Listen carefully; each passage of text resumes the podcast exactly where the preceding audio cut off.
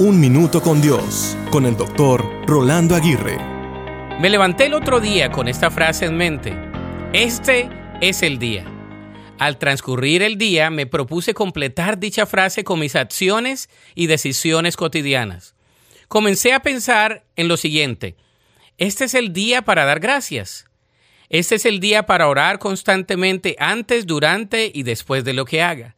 Este es el día para hacer algo que no haya hecho en algún tiempo. Este es el día para decirte quiero, te amo o simplemente aquí estoy.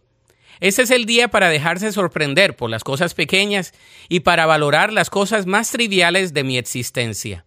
Este es el día para escribir, para desarrollar al máximo mis habilidades en todos los compromisos que tenga. En fin, este también es el día para aprender, desaprender y volver a aprender. Este es el día para pedir perdón y para otorgar el perdón. En resumidas cuentas, este es el día para vivir, y aunque no complete todo lo que tengo en la lista, lo intentaré una y otra vez.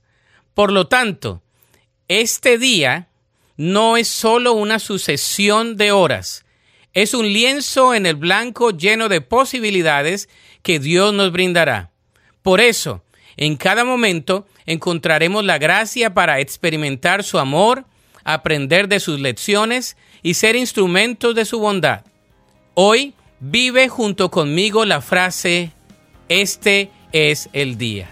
La Biblia dice en el Salmo 118, 24, este es el día que hizo Jehová. Nos gozaremos y alegraremos en él.